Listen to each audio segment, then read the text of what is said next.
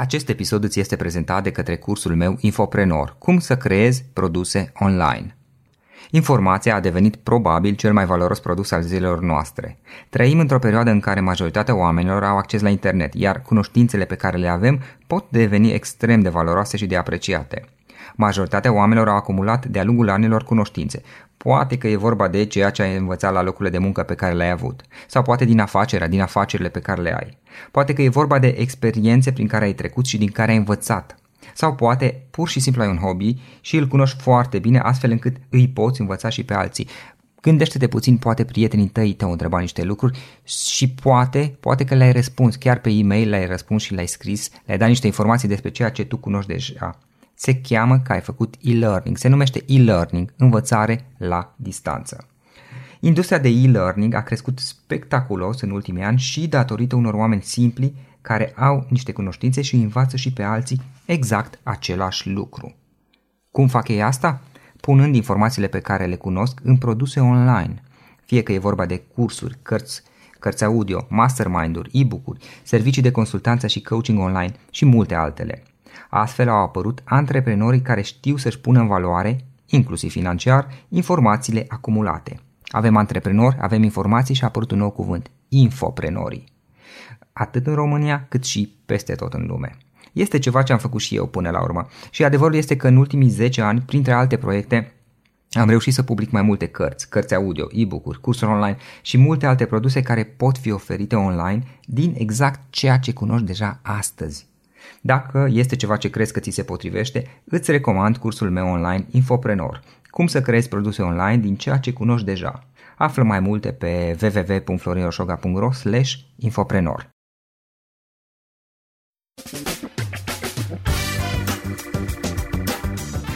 Suntem media a 5 persoane cu care ne petrecem cel mai mult timp – Felicitări pentru că ai ales ca astăzi să petreci timp de calitate alături de antreprenori care inspiră. Cu gazda ta, Florin Roșoga. Antreprenorii invitați în podcast au curajul să facă schimbări în viața lor și să caute activitatea care îi împlinește. În puterea schimbării crede și Best Jobs, care oferă utilizatorilor săi instrumente pentru a-i ajuta să schimbe în bine organizația lor. Prin algoritmi de ultimă generație, Best Jobs ajută angajatorii să găsească cel mai bun candidat pentru poziția disponibilă. În plus, la Best Jobs plătești doar pentru rezultate pentru acei candidați care îți plac. Intră pe Best Jobs acum și adaugă jobul tău. Bun și haide să începem. Salut, salut tuturor, Florin sunt aici. Astăzi avem un podcast, un uh, invitat care a petrecut, uh, a petrecut ceva vreme în afara țării. Alex, Alex Dascălu este investitor, este Inspiration Officer, o să aflăm ce înseamnă asta, pentru fondatorii care doresc să-și lanseze startup-uri globale prin programul Founder Institute în care el este implicat. O să discutăm puțin și despre programul acesta imediat. Alex, îți mulțumesc că ai acceptat invitația și bun venit în pod. Salut Florin, mulțumesc pentru invitație și sper să avem astăzi o discuție interesantă care poate să fie o sursă de inspirație pentru ascultătorii noștri. Super. Zi înainte de toate, cum e lucrul la tine în perioada asta și ce faci? În momentul de față, ce fac? În momentul de față lansez startup-uri, uh, în special startup-urile care folosesc tehnologia pentru execuția modelurilor de business. Lucrul ăsta îl fac cu ajutorul lui Founder Institute, care este în momentul de față numărul unu la nivel global Uh, în uh, industria de pre-seed uh, accelerator, dacă le putem spune ce înseamnă pe scurt. Pre-seed înseamnă finanțări relativ mici până în 50 de mii, în cazuri excepționale până în 100 de mii de dolari pentru cei care au epuizat deja banii primiți de la Family and Friends, cum spunem noi în jargon în această industrie de startup-uri. Alex, care, care este povestea ta? Cum ai început, care este toată experiența ta, cel puțin punctele, punctele principale. Știu că ai destul de multă experiență în afară, în special, în, special pardon, în Germania și știu că asta te-a influențat profund în tot restul activității tale profesionale și de business. Care este povestea ta pe scurt? Avantajul meu a fost uh, și am profitat foarte mult, mai ales la început, de faptul că am fost, uh, eram pe vremea aia am sportiv de performanță și anume jucam basket în momentul când am părăsit uh, România, jucam în Liga a doua la Politehnica și uh, lucrul acesta m-a ajutat pentru că în Germania relativ repede mi-am găsit uh, o echipă care m-a luat sub aripa lor, pot spune o creditoare, uh, mi-au dat bani uh, și astfel mi-am putut uh, câștiga existența parțial, dar bineînțeles am parcurs uh-huh. mai mult mai multe etape până am ajuns acolo ca să pot trăi din veniturile pe care le generam din side job-uri. Am fost uh, spălăt, clasicul spălător de vase într-un hotel, am fost camerist, am fost recepționer, am fost uh, ajutor de bucătar, uh, am făcut foarte, foarte multe joburi, barman, da? deci cam tot ce poate să facă un student și bineînțeles mi-a plăcut foarte mult, le-am căutat într-un uh, mod conștient, pentru că am vrut să capăt foarte multă experiență de viață, să cunosc foarte mulți oameni, să învăț cât mai mult de la cât mai mulți oameni din diverse categorii sociale și apoi în momentul când am început să mă implic full-time în studiul meu, uh, când mi-am permis, pentru că de foarte multe ori nu permitam să mă la facultate, pentru că trebuia să câștig existența, atunci uh, am început să-mi câștig existența precum student uh, în consultanță. În consultanță de management de business am început cu mapare de procese de business pentru implementarea mhm. SAP-ului și mai departe. Multe, multe lucruri s-au întâmplat, iar Uh, drumul meu practic... Asta era tot în Germania, da? În Germania, în Germania. Deci numai da. în Germania, marea majoritatea a, uh, să spun, a timpului pe care l-am păcătut în Germania, în jur de 15 ani, a fost uh, Frankfurt. Așa, uh-huh. și ce m-a ajutat pe mine foarte mult în absolut tot ce mi s-a întâmplat în viața respectiv, lucrul ăsta datorez și faptului că sunt aici unde sunt și anume am fost întotdeauna avid să învăț. Am învățat uh, nu numai din carte, ci și din viață. M-am expus foarte, foarte mult uh, uh, multor situații. Am călătorit de asemenea foarte mult, cum am spus, aveam un cerc relativ mare de prieteni, dar am fost întotdeauna proactiv și mi-am dorit foarte mult să cunosc într-un timp relativ scurt cât mai multe lucruri. Și da, în Germania, cum am spus, am avut foarte multe experiențe din toate domeniile posibile și în viață și din punct de vedere profesional.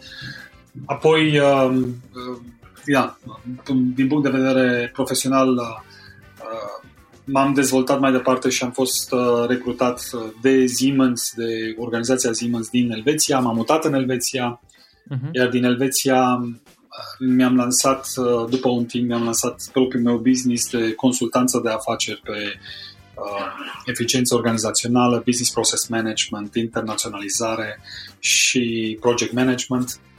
Iar unul dintre clienții de atunci pe care am avut în Elveția, după ce mi-am dat demisia de la Siemens, m-a adus în România. Era un consorțiu de investitori care investeau într-un proiect de real estate foarte mare uh, lângă Bușteni și pentru că proiectul lor s-a blocat, uh, căutau pe cineva care avea un profil uh, cum aveam eu la timpul respectiv. Înțelegeam limba germană foarte bine, o vorbeam uh, aproape ca un nativ.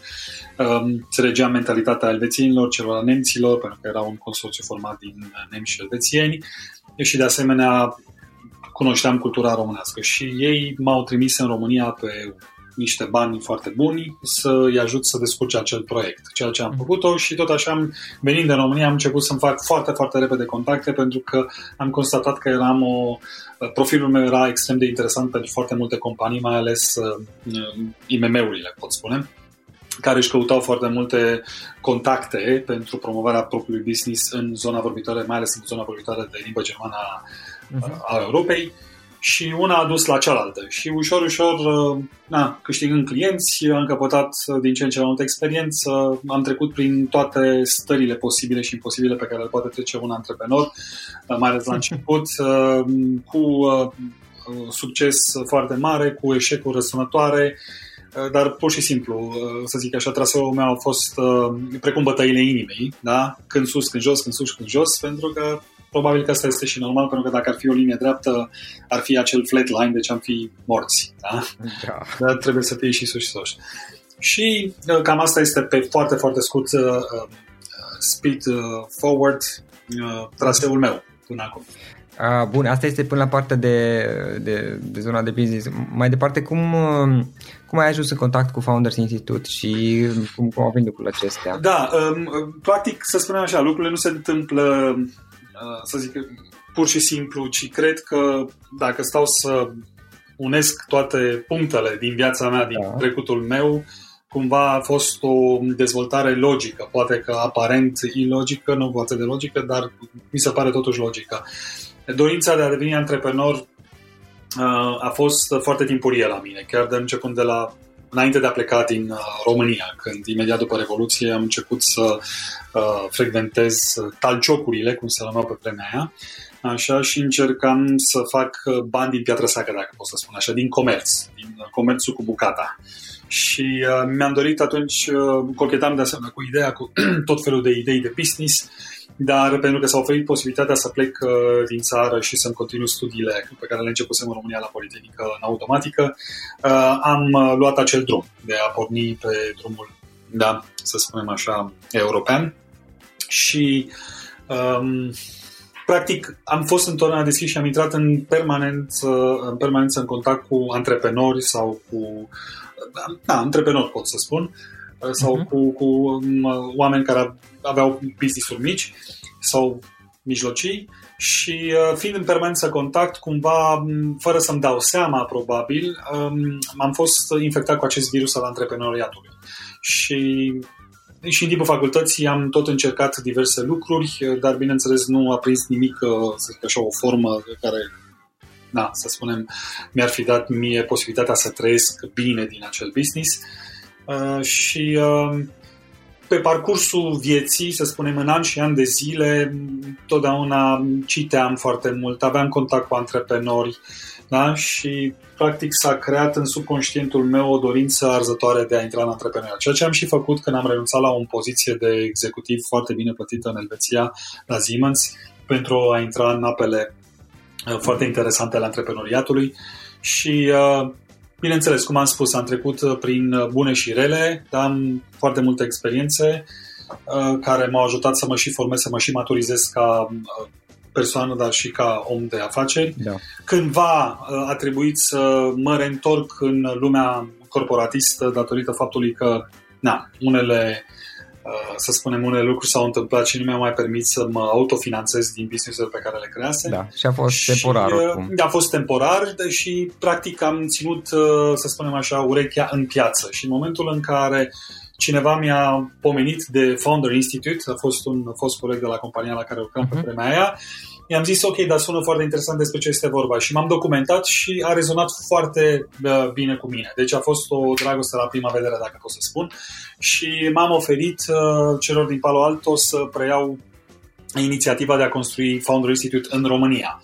Atunci, uh, nu, tu l-ai adus în România sau era deja? Nu, nu era. Eu l-am adus în România. Uh-huh. Eu l-am adus okay. în România, am format o echipă în jurul meu și cu acea echipă am început să organizăm, să spunem, Founder Institute în România. Și Founder Institute definitiv a fost practic o întâmplare, o întâmplare fericită, dar eu zic că um, nu a fost doar o întrebare, eram în permanență căutare și ea, practic, pot să spun că a venit la mine și nu am căutat-o eu pe ea. Da? Deci am atras. Da, înțeleg, înțeleg chestia asta, am mai auzit-o și am și trăit-o și eu. Adică erai acolo, făcuse niște lucruri și cumva, că altfel dacă stăteai acasă și nu făceai nimic, poate că n-ai fi. Nu Niciodată nu s-a întâmplat să stau acasă, din potrivă, sunt omul de teren, da. sunt întotdeauna da. uh, afară.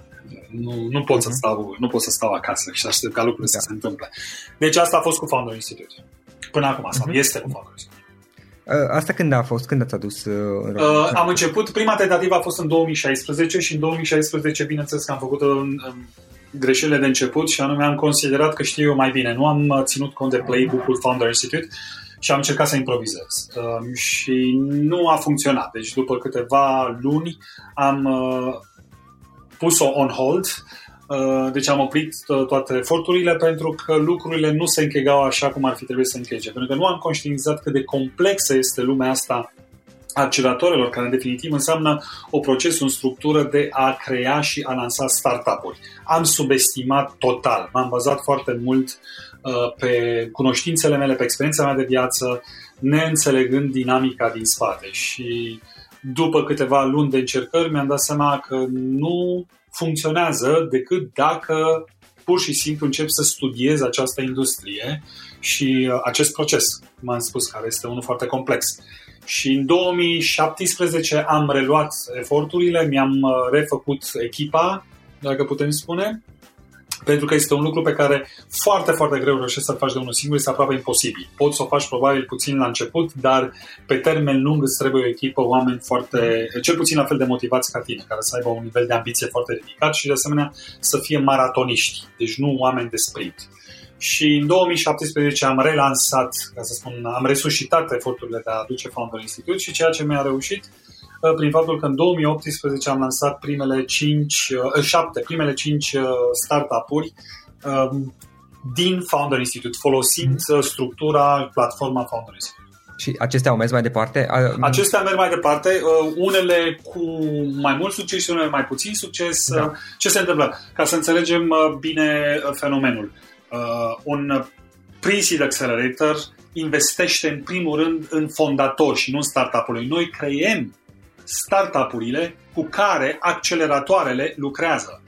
Toată lumea vorbește însă de startup-uri, startup-uri, startup-uri. Foarte puțină lume își pune problema cine creează aceste startup-uri, cum apar ele.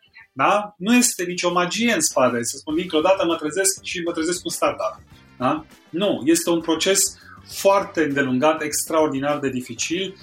Extrem, extrem de multă lume care începe nu reușește să lanseze un startup-uri. În ziare uh, și în podcasturi de succes precum al tău sau în alte surse media, aflăm doar de startup-uri, citim de startup-uri, dar nu... Sunt doar cei care au reușit să supraviețuiască. Exact, dar de... Cei care au dispărut nu mai apar. Exact, de masa celor care încearcă sau au încercat în trecut și nu au reușit, nu vorbește aproape nimeni. Pentru că toată lumea este, nu, citește cu plăcere de, de succes, se lasă inspirat de oameni care de succes și prea puțin de cei care uh, eșuează. Este ca în viață, știi că și, și pe Facebook îți pui reușitele, nu îți pui eșecurile. Exact. Și din cauza asta este, cum să spun, este un, uh, nu putem, este o chestie de statistică și anume mulți încep, deci cu mulți încep să lucrezi și foarte puțini reușesc. Noi uh, în trei luni și jumătate cât să ține programul nostru, încercăm cu un număr uh, limitat de oameni care își doresc să devină antreprenori și respectiv să-și lanseze startup-uri.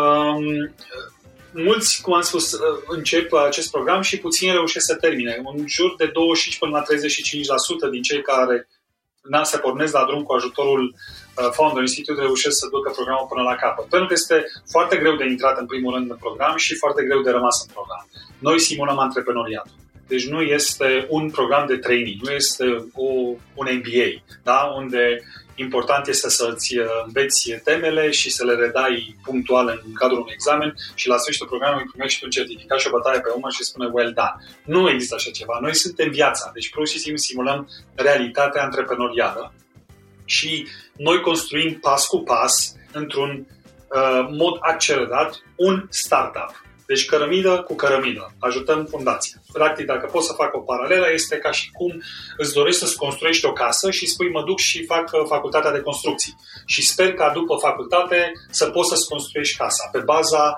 uh, eu știu, unor uh, cursuri la care ai participat uh-huh. nu? și având o, să zicem așa, o pregătire amplă, da, heterogenă. Nu o să reușești să-ți faci o casă cum trebuie, numai pentru că sau în timpul facultății, dacă pot să spun așa. În timpul facultății am fost la cursul de I don't know, de statică și acum știu cum să pun stâlpi, uh, că acolo am văzut exact cum funcționează, a explicat profesorul. Nu o să funcționeze așa, îți trebuie experiență, îți trebuie încercări, îți trebuie de asemenea eșecuri din care înveți cel mai bine. Noi ce facem?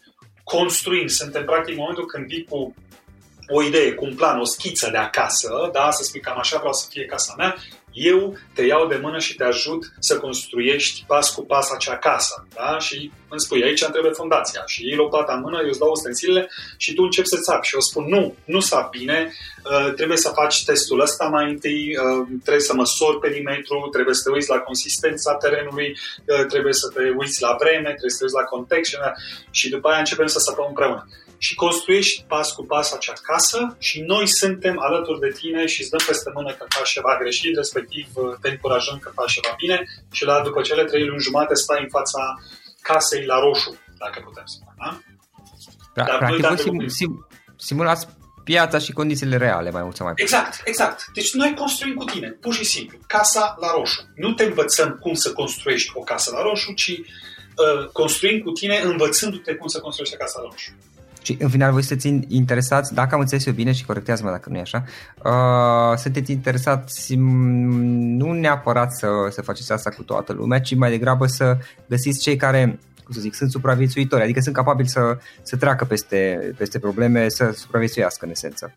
Uh, Florin, exact asta este întrebarea, mulțumesc pentru ea. Noi căutăm talente antreprenoriale într-un ocean. Da? Oceanul nostru este în momentul de față dimensiunea ecosistemului uh, din da. București da. da? și uh-huh. din în prejurimi. Și anume, cu ajutorul acestor uh, evenimente, dacă pot să spun, de fapt sunt uh, evenimente, dar sunt încercări de identificare a talentului antreprenorial în acest ecosistem. În general, mergem către uh, corporatiști. Uh, există și un studiu uh, renumit care este citat al lui Founder Institute la nivel global, dar și alte studii care confirmă uh, rezultatele noastre și anume um, vârsta antreprenorului de succes medie este undeva între 38 și 40 de ani.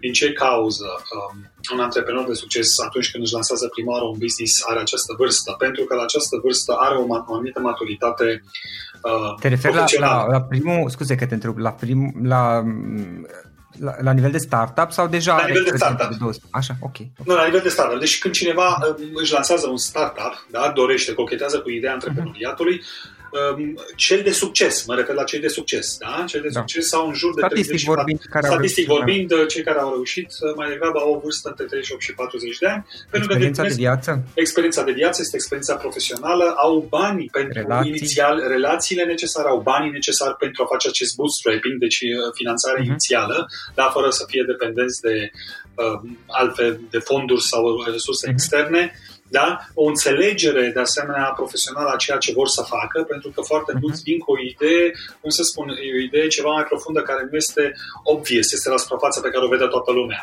Sunt oamenii care au identificat aceste idei timp, de cel mai mulți, de cel mai multe ori, datorită experiențelor profesionale, pentru că s-au lovit de foarte multe lucruri, au identificat, practic, anumite probleme pe care, cum am spus, alții nu le văd decât le-ar vedea decât dacă sunt în acel domeniu de activitate în care sunt ei și au luat un acel deep dive, deci au intrat foarte uh, adânc în tematică. Și acolo identific o oportunitate la dat, pentru că au posibilitatea să facă și acest connecting the dots. Da? Uh-huh. Așa. Da, da. Și noi ne adresăm acestei ținte. Bineînțeles că uh, avem și oameni mult mai tineri, avem și oameni și cu o anumită range de vârstă. În general, oricine între 18 și 70 de ani poate să lanseze un business. Da? Până la 70 de ani poți să zic că ai această capacitate cognitivă și poți duce uh, stresul. Păi sunt, sunt, uh, sunt exemple de, de oameni care au lansat la sigur. peste 60 de ani și au avut chiar au în continuare succes. Sigur, sigur. Deci uh, vârsta este doar un număr, e vorba de, de mindset uh, la sfârșitul zilei. Cel mai important este uh-huh. mindset-ul. Dar, în general, ne adresăm oamenilor, putem spune, dacă să le să le dăm un label, așa sunt corporatiștii. Uh, suntem unul puținele programe la nivel mondial care acceptă uh, full-time employees, deci cei care au un uh, job full-time, din ce cauză? Pentru că procesul și programul care îl avem noi l-am calibrat în așa fel încât să dăm posibilitatea oamenilor care sunt într-un full-time job să-și lanseze un startup cu 20-30 de ore pe săptămână muncă la startup-ul lor. Și cu volumul ăsta de muncă pot în aproximativ 3 luni jumate până la 4 luni să își lanseze un startup. Deci ce înseamnă lansarea unui startup? Înseamnă că la sfârșitul programului dacă toate lucrurile merg bine, am o echipă, am un uh, plan de business bine închegat, am un model de business executabil, eventual am chiar și tracțiune, am un prototip, uh-huh. dacă nu în MVP, dacă și aici o diferență, așa, și pot să spun, ok, um, și de asemenea au o, o strategie și un plan de bătaie pe 3 până la 6 luni de zile. Da? Deci un plan de creștere, ok? Și cam toate instrumentele de care are nevoie un antreprenor pentru a-și lansa un business. Ei cu ce, cu ce vin, cu ce intră în, în, când încep, uh, cu ce sunt? În primul rând, uh, noi testăm ADN-ul de antreprenor. Este un uh, test care anticipează um, să spunem, succesul antreprenorial al persoanei respective. E un test ceva mai uh, complex, uh-huh. însă toată lumea poate accesa pe site-ul nostru fi.co DNA sau poate da, tipări în Google uh, Founder Institute uh, DNA. Da? Deci uh, ADN-ul da? de antreprenor. Așa. Și um, ei trebuie să vină în primul rând cu acest ADN de antreprenor. Asta este cel mai important pentru noi. Uh, nu este obligatoriu să ai o idee Deci se întâmplă foarte des ca oamenii care intră în programul nostru să nu aibă o idee și după câteva săptămâni încep, încep lucrurile să se concretizeze și datorită faptului că trec prin o anumită metodologie de ideație, așa o numim noi, și putem să-i ajutăm practic să găsească o idee care se calibrează pe profilul lor, dar cum am spus, există această metodologie, nu o să intru acum foarte mult detaliu, că asta înseamnă să facem o sesiune mm-hmm. numai dedicată Păi o să pun un link oricum către, acum am găsit și eu testul pe, mm-hmm. pe net și o să okay, pun un link către, link, către test, Fan, către testul Fantastic. Online. Exact, și acolo este foarte bine și elocvent descris în detaliu. Da, am văzut că sunt detalii. Cei care iau acest test, cei care au acest test uh, intră în program și cei care au o idee încep să lucreze pe baza curiculei noastre, cum am spus, a procesului și structurii pe care o punem la dispoziție la ideea lor. Uh, cei care nu au idee, uh, ne concentrăm foarte mult pe ei și pe generarea unei idei care li se potrivesc. Și uh, asta, cam asta este să zic, mm-hmm. modus operandi al lui Founder Institute. Ok, ok. Alex, trei, trei idei, trei lecții importante de viață pe care le-ai învățat de-a lungul timpului. Dacă aș da timpul înapoi, să spunem, dacă aș avea această posibilitate să călătoresc în timp și cu, da. cu uh, să zic așa, cel puțin cu experiența de viață pe care o am și să spunem că mă teleportez acum la vârsta de, hai să spunem, între 12 și 15 ani. Aș citi până mi ard ochii. Deci, asta este unul din lucrurile pe care, de exemplu, le spun ascultătorilor noștri, uh, ca și cum ar fi copiii mei, sunt tată, da, și uh, vorbesc uh, ascultătorilor așa cum vorbesc copilului meu. Pe copilul meu îl voi, este foarte mic în momentul de față, mhm. dar voi avea grijă să-l inspir, să-l motivez, să dezvolte această motivație intrinsică de a citi, de a avea curiozitate. A citi înseamnă a-ți, dacă poți, alimenta curiozitatea, da. Uh, da. da, practic să fie o obsesie. Deci să, o să fii deschis în obsesivă. Da? Deschisă și o curiozitate obsesivă. Al mhm. doilea lucru pe care l-aș recomanda este începeți să vă faceți uh, prieteni uh, cât mai devreme în viață da? este foarte important să-ți alegi prietenii foarte cumpătat da? și, de asemenea, a-ți alege prieteni înseamnă a te cunoaște pe tine foarte mult, a spune ție însuși foarte multe întrebări. Cine sunt eu și cam ce vreau să realizez în viață? Din cauza asta este puțin coroborat, merg mână în mână. Am găsit prietenii potriviți înseamnă a și ști cam ce uh, îmi doresc eu, cine sunt eu, de fapt, uh-huh. și ce îmi doresc să construiesc în viață. De asta înseamnă să te cunoști mai bine să te cunoști cel mai bine și bineînțeles că este o uh, călătorie, este un da. proces, pentru că noi ne transformăm în cursul vieții. Deci prioritățile noastre se schimbă foarte da, Dacă, dacă permiți să, să, să te rup aici puțin, ziceai că noi ne transformăm în, în cursul vieții. Practic este un proces și pe undeva trebuie să și acceptăm faptul că cine suntem astăzi ar putea să fie diferit de cine eram acum 10 ani. Corect, însă pot să preiau responsabilitatea pentru, uh, de exemplu, Florin în 10 ani de zile. Da. Așa cum tu acum ai o vârstă, în 10 ani o să fii de asemenea o da. persoană care are, are ambiții, uh, se hrănește, uh, da. își hrănește fericirea sau starea de mulțumire, uh-huh. starea de spirit din, din contextul în care trăiește, iar tu, cu deciziile pe care le iei astăzi, ai o foarte mare influență asupra uh, Florin în 10 ani de acum încolo. Deci ai și responsabilitatea ta pentru ce vei fi tu în 10 viitorul ani. Tău. Foarte mare. Pentru viitorul tău. Așa. Deci uh, nu este o vorbă uh, foarte frumoasă, nu contează ce ești, contează ce vrei să devii. Da. Și uh, dacă conștientizezi lucrul ăsta și îl ții top of mind, atunci poți să influențezi foarte mult toate acțiunile pe care le întreprinzi, toate activitățile pe care le întreprinzi astăzi, începând cu astăzi. Așa. Și al treilea lucru la care mă gândesc este încearcă să lucrezi în echipa. Cât mai mult nu încerca de unul singur, uh, practic uh, a încercat să lucrezi în echipă, să dezvoltă anumite abilități de care ai nevoie, care sunt din ce în ce mai greu cât înaintezi în vârstă să le dezvolți. Ce înseamnă asta? Uh, practic, um, este acel management al ego-ului, care consider eu că este un fel de, un fel de greșeală a naturii, faptul că pe noi specia noastră este practic dotată în ghilimele cu acest ego foarte puternic. Învață să-și gestionezi ego-ul cât mai timpuriu în viață. Da? Pentru că acel ego este de fapt un foarte mare handicap între tine, ideile tale și viziunea pe care tu vrei să o realizezi pentru tine în viață. Da? Iar, uh, de exemplu, abilitatea asta care trebuie antrenată de a colabora, de a lucra în echipă, uh, este, pot să spun aproape ca un mușchi care trebuie antrenat în timpul vieții și cât mai devreme da? această deschidere, pentru că dorești ca ziua ta să nu aibă 24 de ore, dorești să aibă, de exemplu, dacă înveți să lucrezi în cu, cu foarte multă încredere și nu cu mare compatibilitate într-o echipă de patru, ziua ta va avea 24 mulțit 4 da. dacă reușești să lucrezi da, în echipă și ceea ce te pune într-un avantaj competitiv foarte mare față de tot ceea ce se întâmplă. Lumea devine din ce în ce mai complexă, competiția este din ce în ce mai mare și atunci numai o echipă poate, practic, să fie perfectă. Un om nu poate fi perfect, dar o echipă, da. Din cauza asta, asta ar fi al treilea uh-huh practic, gând pe care l-aș împărtăși sau experiența pe care l-aș împărtăși eu. Nu pot să o numesc sfat pentru că ce e bine pentru mine trebuie să fie bine Nu, nu, idee, da, ok. Uh, Alex, uh, ce cărți ne recomanzi, ce cărți citești tu, de unde înveți tu? Recomandările, de asemenea, este un fel de a spune uh, fiecare trebuie să-și găsească cartea care rezonează cel mai bine cu viziunea lui și cu ceea ce își dorește să facă în viață. Uh, pot să spun random. Eu în momentul de față citesc foarte, foarte mult și mi-aș dori ca ziua mea să aibă 24 de ore rezervate numai pentru citit și nimic altceva, pe lângă celelalte 24 de ore. Una din cărțile care îmi place mie foarte mult, cu care rezonez, este, de exemplu, cred că se numește The Death of Expertise. Da? Deci moartea exper- uh, expertizei, al lui uh, Tom Nichols. O altă carte, trebuie să-mi aduc aminte cum se numește uh, scriitorul. Um, mai puțin să-mi aduc aminte, cred că se numește...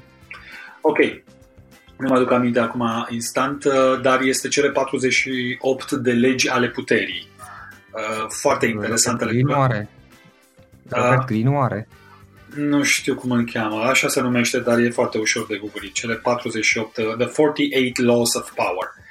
Extrem de interesant să înțelegem uh, practic cum este uh, administrată lumea asta. Uh, nu? Putere, sex și bani. Să înțelegem care este alchimia, respectiv care este structura puterii și cât de influențați suntem noi uh, de ea în tot ceea ce facem. Uh, ce mai citesc? Um, trebuie să mă gândesc ce mai citesc. Deci citesc foarte multe cărți în paralel din cauza asta um, este foarte greu. Bineînțeles că citesc foarte mult Harvard Business Review, de exemplu, uh-huh. handbook-ul antreprenorilor, um, de uh, Harari, mi se pare. De Harari citesc uh, Homo Sapiens. Um, a, uh, The Mom Test, acum relevant pentru uh, startup-urile care le lansez, The Mom Test, uh, adică testul mom mamei, test. Mom, testul mamei, The Mom, M, o M, uh-huh. The Mom Test, testul mamei, foarte interesant, înveți foarte bine scrisă, de altfel cum să discuți cu clienții, da, și cum să înveți din discuțiile cu clienții. Um, o carte care mi se pare de asemenea foarte interesantă este The End of Money, um, al lui David Wallman. Oh, God! Pot să vă dau atât de multe cărți interesante care merită.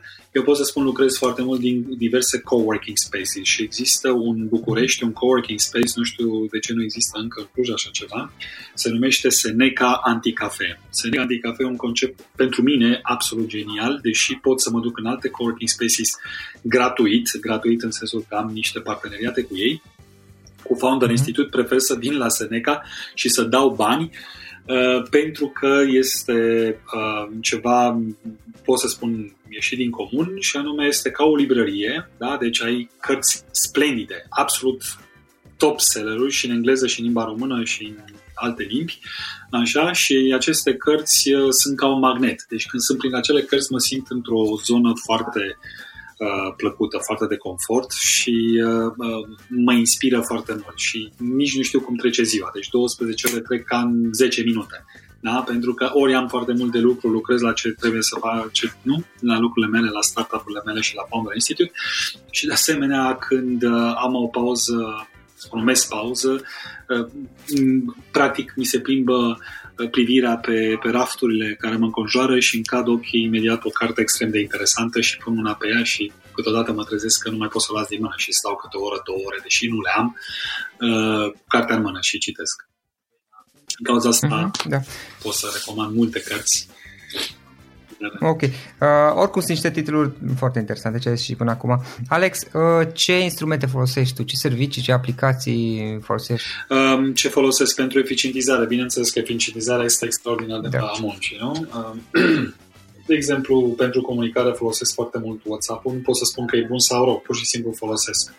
Da? Pentru că este mhm. facil acum comunicarea da? și pot să rămân în contact cu multă lume efectiv așa. Folosesc uh, relativ mult uh, LinkedIn-ul pentru mine, este foarte benefic. Odată pentru că am realizat că pot să intru în contact cu persoane foarte interesante și între timp pot să spun că sunt un expert în networking. Uh, de fapt, nu între timp, de asta fac de 25 de ani sau chiar 30 de ani networking intensiv și asta pot să recomand oricui să facă foarte mult networking, ca a patra, al patrulea punct recomandări. Uh, și uh, folosesc pentru comunicări, uh, mai ales internaționale, Slack.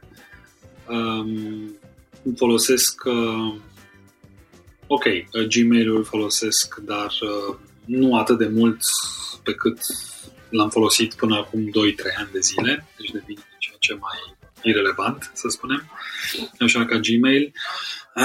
Alte lucruri, urmăresc întotdeauna noi aplicații de eficientizare uh, a muncii care mă ajută, de exemplu, să-mi structurez mai bine ziua uh, și îmi plac foarte mult tururile, de exemplu, care mă disciplinează în ce sens. Uh, am observat că devin foarte eficient atunci când îmi creez calupuri de muncă de 10 minute și pe ceas. Îmi pun 10 minute ceasul sau pe aplicație și care le folosesc și uh, mă dedic 10 minute uh, cu o concentrare totală, fără niciun fel de distracție uh, pe acel task, timp de 10 minute. Uh-huh. Și spun ok. Și am observat că atunci primesc un sens mult mai bun al timpului. Îmi dau seama cât de valoros este timpul și cât de puțin este, pentru că trece foarte repede și uh, fiind concentrat pe tascurile care trebuie să le fac uh, pe o perioadă limitată de timp, atunci da, îmi dă acest sense of urgency, care este extraordinar de important. Și în momentul când intrăm, eu știu, devenim consumatori în fața televizorului sau pe Netflix și mai departe, uh, intrăm în zona de consum, creierul da, se deconectează și nu mai conștientizăm cât de mult timp trece și pierdem în adevăratul sens al cuvântului, pentru că, na, intrăm în zona de consum uh, și nu mai suntem în zona de productivitate. Din cauza asta, cam astea da. sunt tururile. În general, pot să, nu pot să spun, am numit câteva tururi acum, dar sunt foarte multe lucruri foarte interesante. Nu pot decât să spun faceți research și când aveți un topic vreau să știu cum să organizez timp mai bune, căutați pe Google și găsiți top 10 uh, da, uh, ca precum uh, soluții existente, uitați-vă la evaluări și la pe forum, Quora, feedback-urile pe care le dau oamenii și vedeți ce se potrivește cel mai bine. Da, wow. Da, da, trebuie să pe contextul, pe contextul vostru, da. Uh-huh, uh-huh. Uh, Alex, în final o ultimă întrebare. Dacă ar fi să lași ascultătorii podcastului cu o singură idee exprimată pe scurt, care ar putea fi aceea? Mm, Ok, un lucru foarte important. Familiarizați-vă cu conceptul de încredere. Vă recomand o carte în contextul ăsta, pentru mine a devenit un fel de Biblie aproape, The Speed of Trust al lui Covey. Uh, este viteza încrederii. Nimic pe lumea asta nu funcționează atât de repede precum uh, viteza încrederii. Învățați să aveți încredere, se poate învăța. O să vedeți acolo, veți fi, care vă face familiar cu conceptul de smart trust, da? încredere inteligentă. Um, și asta e o idee care vreau să vă dau la, uh, pe drum, pentru că, gândiți-vă că ăsta este singurul lucru care, ingredient, dacă putem spune, al vieților noastre, care dacă nu există nimic altceva nu funcționează încredere. Gândiți-vă la contact. Dacă nu aveți încredere cu oamenii cu care intrați în contact, dacă nu aveți încredere să mergeți pe stradă, că vă e frică că cineva vă dă în cap cu ceva, dacă nu aveți încredere în soție, prietenă, iubită, da? Uh, cum funcționează, sau un colegul de la servici, sau un partener de business, dacă nu aveți încredere, nimic nu funcționează. E, totul pare lipsit de sens. Deci asta e o, o, o idee pe care vreau să vă dau. Familiarizați-vă cu ideea încrederii și uitați-vă care este structura încrederii da? caracter și competență. E foarte important da? pentru calitatea okay. vieții. Super. Uh, să, avem, să avem încredere. O să mă uit și eu, nu, nu știam cartea asta lui Covi, o să mă uit și eu peste carte, sunt curios. Uh, Alex, îți mulțumesc pentru, înainte toate că ți-ai făcut timpul, îți mulțumesc pentru discuție foarte interesantă. Uh, sper să o reluăm la un dat în viitor și să vedem ce, ce ai mai făcut și mult succes mai Sigur, departe. Sigur, vă mulțumesc uh, foarte frumos și ție foarte mult succes mai departe cu podcastul. Mulțumesc pentru oportunitate.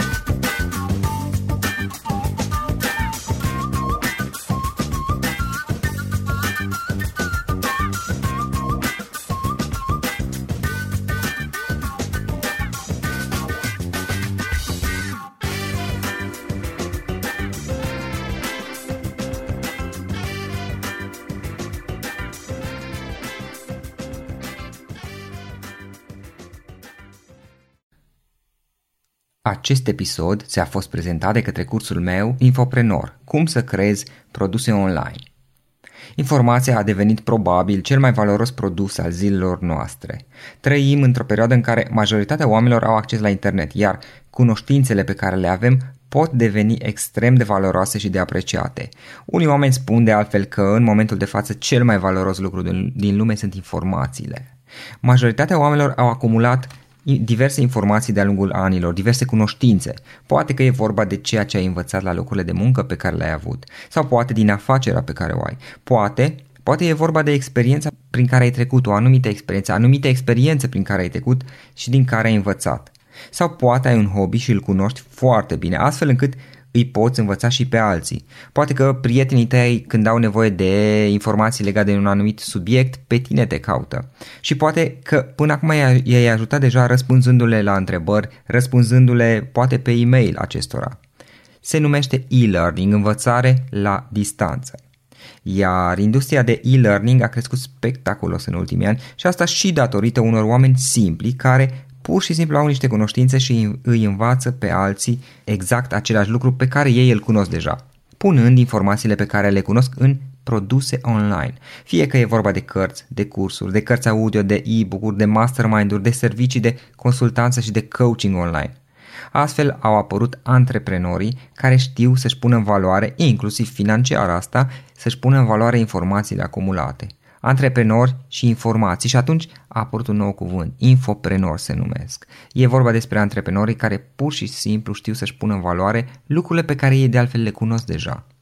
Este ceva ce până la urmă am făcut și eu în ultimii ani, în ultimii în special 10 ani, când am publicat diverse cărți, cărți audio, e-book-uri, cursuri online și alte produse care pot fi oferite online din exact ceea ce cunoști deja astăzi și care pot fi consumate online la orice moment în, în orice zi de oriunde din lume. Dacă subiectul acesta este ceva ce crezi că ți se potrivește, îți recomand cursul meu online Infoprenor. Cum să creezi produse online din ceea ce cunoști deja. Află mai multe pe www.florioșoga.ro infoprenor și folosește codul de reducere podcast special pentru ascultătorii podcastului cu care vei avea o reducere din cursul costului.